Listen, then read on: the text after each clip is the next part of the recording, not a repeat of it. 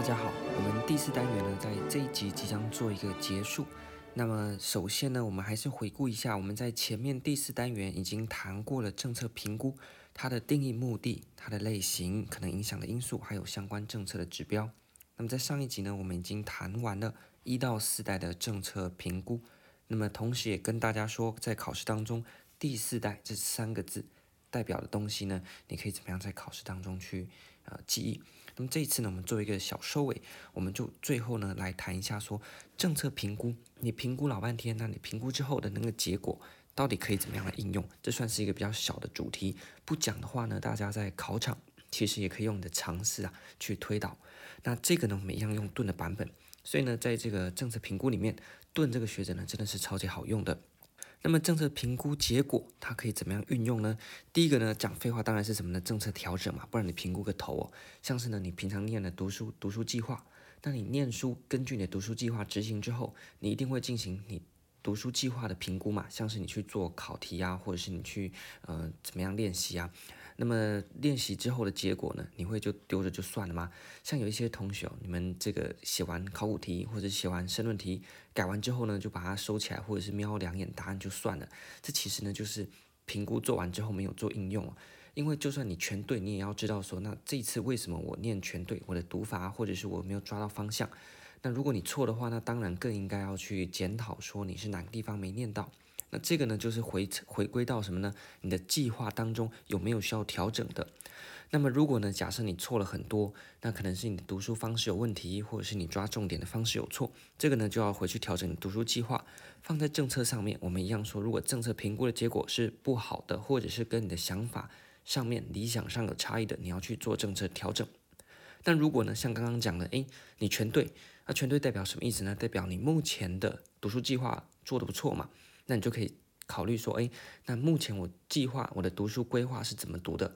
所以呢，我要怎么样子把它复制到其他单元去？我可能第五单元啊读得不错，那我就把读第五单元的方式看能不能复制到其他地方去。第六单元、第七单元，我都用同样的方式读，希望能够有同样好的效果。这是什么呢？政策延续。那么第三个呢，除了调整延续，还有一个政策重组。那你说政策重组跟政策调整差在哪边呢？我们说政策调整比较像是穿着西装改西装啊，例如说你穿着西装，然后呢发现哎这边的这个扣子啊太高了，你就把它调低一点。那政策重组是什么呢？把整件西装全部脱掉啊，重新再弄一件新的。所以什么意思呢？连问题建构，然后你的目标方案全部全部重来，就是政策重组。所以政策调整，例如说你对读书计划原本呢一天读三科。然后你这个调整可能改成呃一天读两课，这个是政策调整。那政策重组呢，全部重来，就是你要从头开始，不管是一天读三科四科，那都不重要了。你现在要全部想说，你读书的目的是什么？你的规划，你希望达成的目标是什么？那根据这个目标，你再重新来去思考说，那我有这些目标，我要怎么样安排我的读书计划？那这些计划是为何么可以？去达成这些目标的，那所以这是政策重组，也就是从根连根刨除啦。那政策调整呢，只是呃在既有的基础上面去做微调，这应该。大家听得懂那个意思？那么政策重组，呃，例如说你全部 A 一个计划，然后 A 计划执行之后呢，评估结果觉得不好，所以你全部重来提了一个 B 计划。那 B 计划之后呢，可能还是有一些不好的地方，那你可能去做了一个政策重组，变成 B prime。B prime 发现还是不行，然后呢，你就往什么再提出一个 C，这样子一来一回就要什么呢？政策循环。所以你不断的去执行评估调整，执行评估调整，打掉重练或者是继续。那这个呢，就是一个政策的循环。那么最后的一个情况，我们前面讲到，不管调整、延续或重组，它都是有一个东西存在。但是呢，总是有一个结束嘛，对不对？诸神总会面临黄昏嘛，所以呢，我们政策黄昏也是会来到的喽。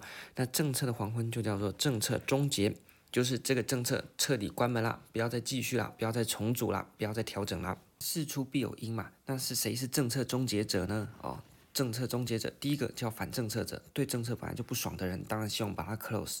第二个呢，是他可能根据这个诶经济角度来觉得这个政策啊效益不好，又花很多成本，那决定要把它给终结掉。第三个呢是改革者，改革者这不用讲嘛，看字面上就觉得这个现有的政策呢，诶，觉得不行，应该要大刀阔斧来做改革，那就把它给停掉。那第四个呢，可能是政策评估的人，他自己评估之后觉得这个政策没有必要了，那就可以把它给关起来。所以大概这四个是所谓的政策终结者。那各位在我们目前的政策当中呢，也可以看到一些政策关门的，那究竟怎么关门的啊？这个就是交给大家去仔细的推敲一番。那么这个关门的对象呢，政策终终结其实是一个比较大的，因为政策也是很大的东西嘛。那我们再细分一点，那它的标的就是说什么东西的终结可以包含啊？一般的参考书大概也是这四个，或者是更多，大家可以自己参考。第一个呢是功能的终结啊，第二个是组织的终结，第三个是政策的终结，第四个是计划的终结。这个功能的终终结呢，就像是啊，你可能身体某一个部分，像人类可能原本有尾巴。但是尾巴呢用不太到，那所以这个尾巴的功能呢就萎缩啊，就结束。所以可能一个长照政策，它有很多的内容嘛。那当中可能像是台北市最近看了新闻，不晓得真的假的，就说原本有老人共餐，但这个老人共餐的这个据点，它有这个功能就是提供老人去吃饭。那假设今天啊新的市长觉得这个共餐没有必要啊，不用大家出来吃浪费钱，直接发一千五百块，大家比较高兴，他就把这个共餐据点关掉。大家呢自己回去吃自己，这就是把这个功能给结束。那么这个组织呢，就是可能你因为有一些政策开了一个新的组织，例如说你可能为了推动长照啊设特别设立的一个长照的推动小组，或者是高龄友善的什么推动小组啊，什么推动委员会啊之类的。那你现在呢，可能因为政策调整，就把这个小组推动小组给收起来，或者是呢现在为了搞这个电子治理啊，弄了一个数位发展部。那之后呢，发现说啊，这个根本就没有什么录用，于是呢就把这个数位发展部又收起来了。这个叫什么呢？这个叫做组织的终结。那么政策终结就整个政策全部 close 啊，像是呢过去可能有一些嗯呃老人呃的补助政策，像是一千五百块长敬老呃重阳敬老金，这个也是一个政策嘛。那新的市之前的市长上来之后，觉得他这个政策不要，就把这个政策给废掉。那这个计划呢，我们说一个政策。底下可能有很多的计划，像是长照二点零或之后的长照三点零，底下有很多的计划，包含在医院端的，然后在社区端的，或者是一些在照护机构端的。那当中可能评估某一些计划呢是不太好的，所以它政策还在，还是长照三点零或二点零，但是它把某一个计划呢给暂停，这样呢也是有的。所以政策还在，但是底下的一个计划呢把它给终结，像是我们防疫 COVID-19 的这个防疫。那么底下呢，这个大政策底下好多计划。那当然，随着疫情的不同阶段，就会有不同计划的提出，也有不同计划的终结。但是那个政策还在哦。但如果说今天疫情完全解除，我们回归正常生活，就是把所有防疫跟 COVID-19 相关的政策怎么样呢？全部都终结掉。好，所以这是四个主要的终结标的。接下来我们来看一下政策终结有那么容易吗？当然不容易啊。你像今天呢，重阳敬老金要发要停发，就很多人有意见。然后呢，或者是要重新再发放，就是要终结掉那个原本被终结的那个政策，就是原本呢，柯文哲终结了发放敬老金的这个呃做法。那我们说作为和不作为都是一种政策，所以柯文哲的政策就叫做不作为，那不发重阳敬老金。那今天蒋万安上来之后呢，他要终结掉柯文哲去终结发放重阳敬老金的这个作为。所以就是什么呢？终结别人的终结就是重发重启啦。OK，所以呢，今天呢，不管你是要停还是要开始，都是什么呢？都是呃没有那么容易的。但尤其政策的终结啊，因为通常啊原本的政策在执行当中就是有利可图嘛，就好像原本一个大饼啊撒下去，然后那个麻雀全部都飞来分一杯羹啊。那你今天突然要把这个好处给收起来，政策终结掉，一定有一些既得利益者会不开心。好，所以呢，政策终结有几个影响。终结好不好？终结的因素，第一个是组织安定性，像是呢，假设今天呢，我们前面讲到部会改组，像是突然啊、要把这个原本的科技部收掉啊，后来科技部收掉之后，突然又冒一个数位发展部，那对于原本科技部的那些人呢，可能就会因为组织的调整，因为这个政策的终结导致组织的调整，那影响组织的安定性，导致人心惶惶。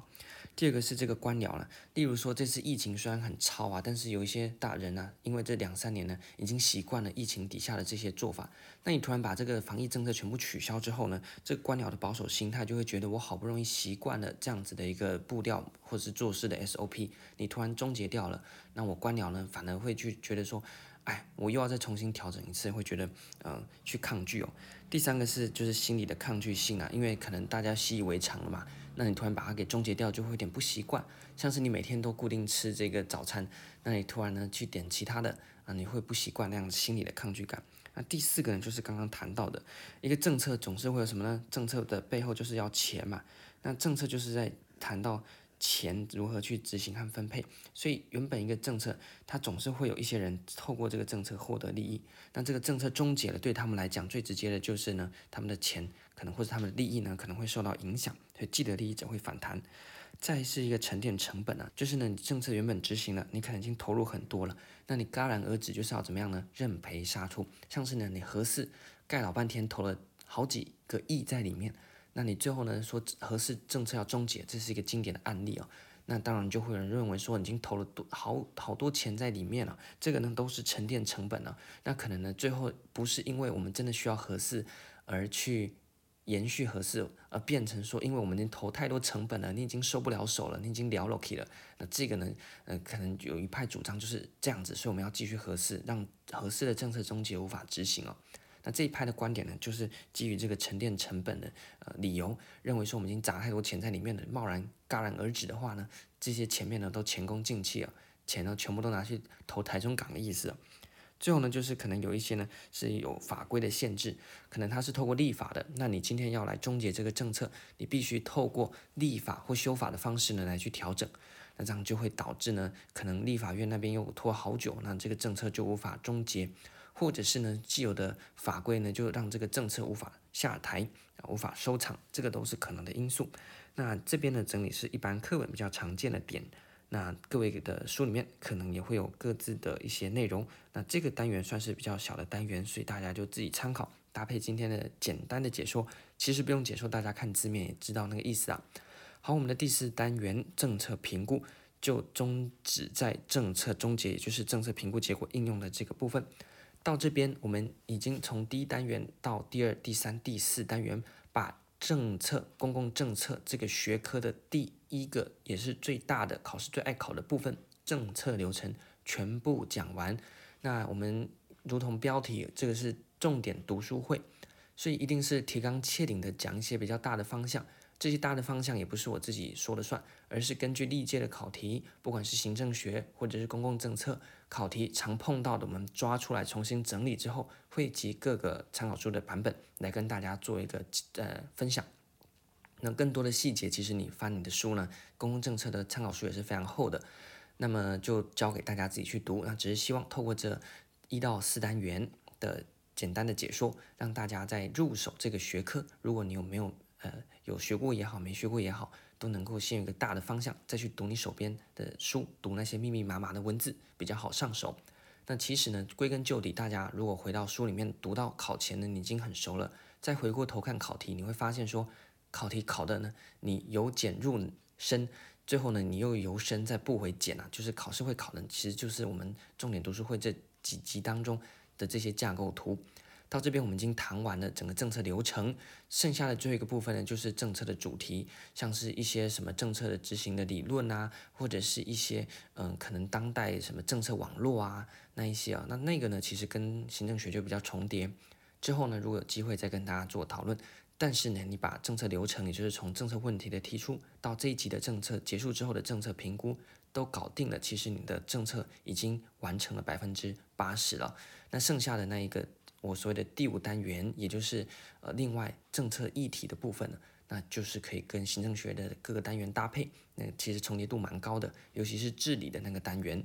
好，那林林总总讲到这边，非常感谢大家从第一集开始一路跟到现在，让我们把整个公共政策最重要的政策流程，花了单元一到单元四的篇幅来搞定，希望大家能够更了解这个学科。如果你是要考试的，也可以更得心应手。我们的公共政策重点读书会的第一个大段落就到这边暂告一个段落，感谢大家一路以来的参与，祝大家呢读书顺利。如果你要考试的话呢，考试顺利，我们就之后再见，拜拜。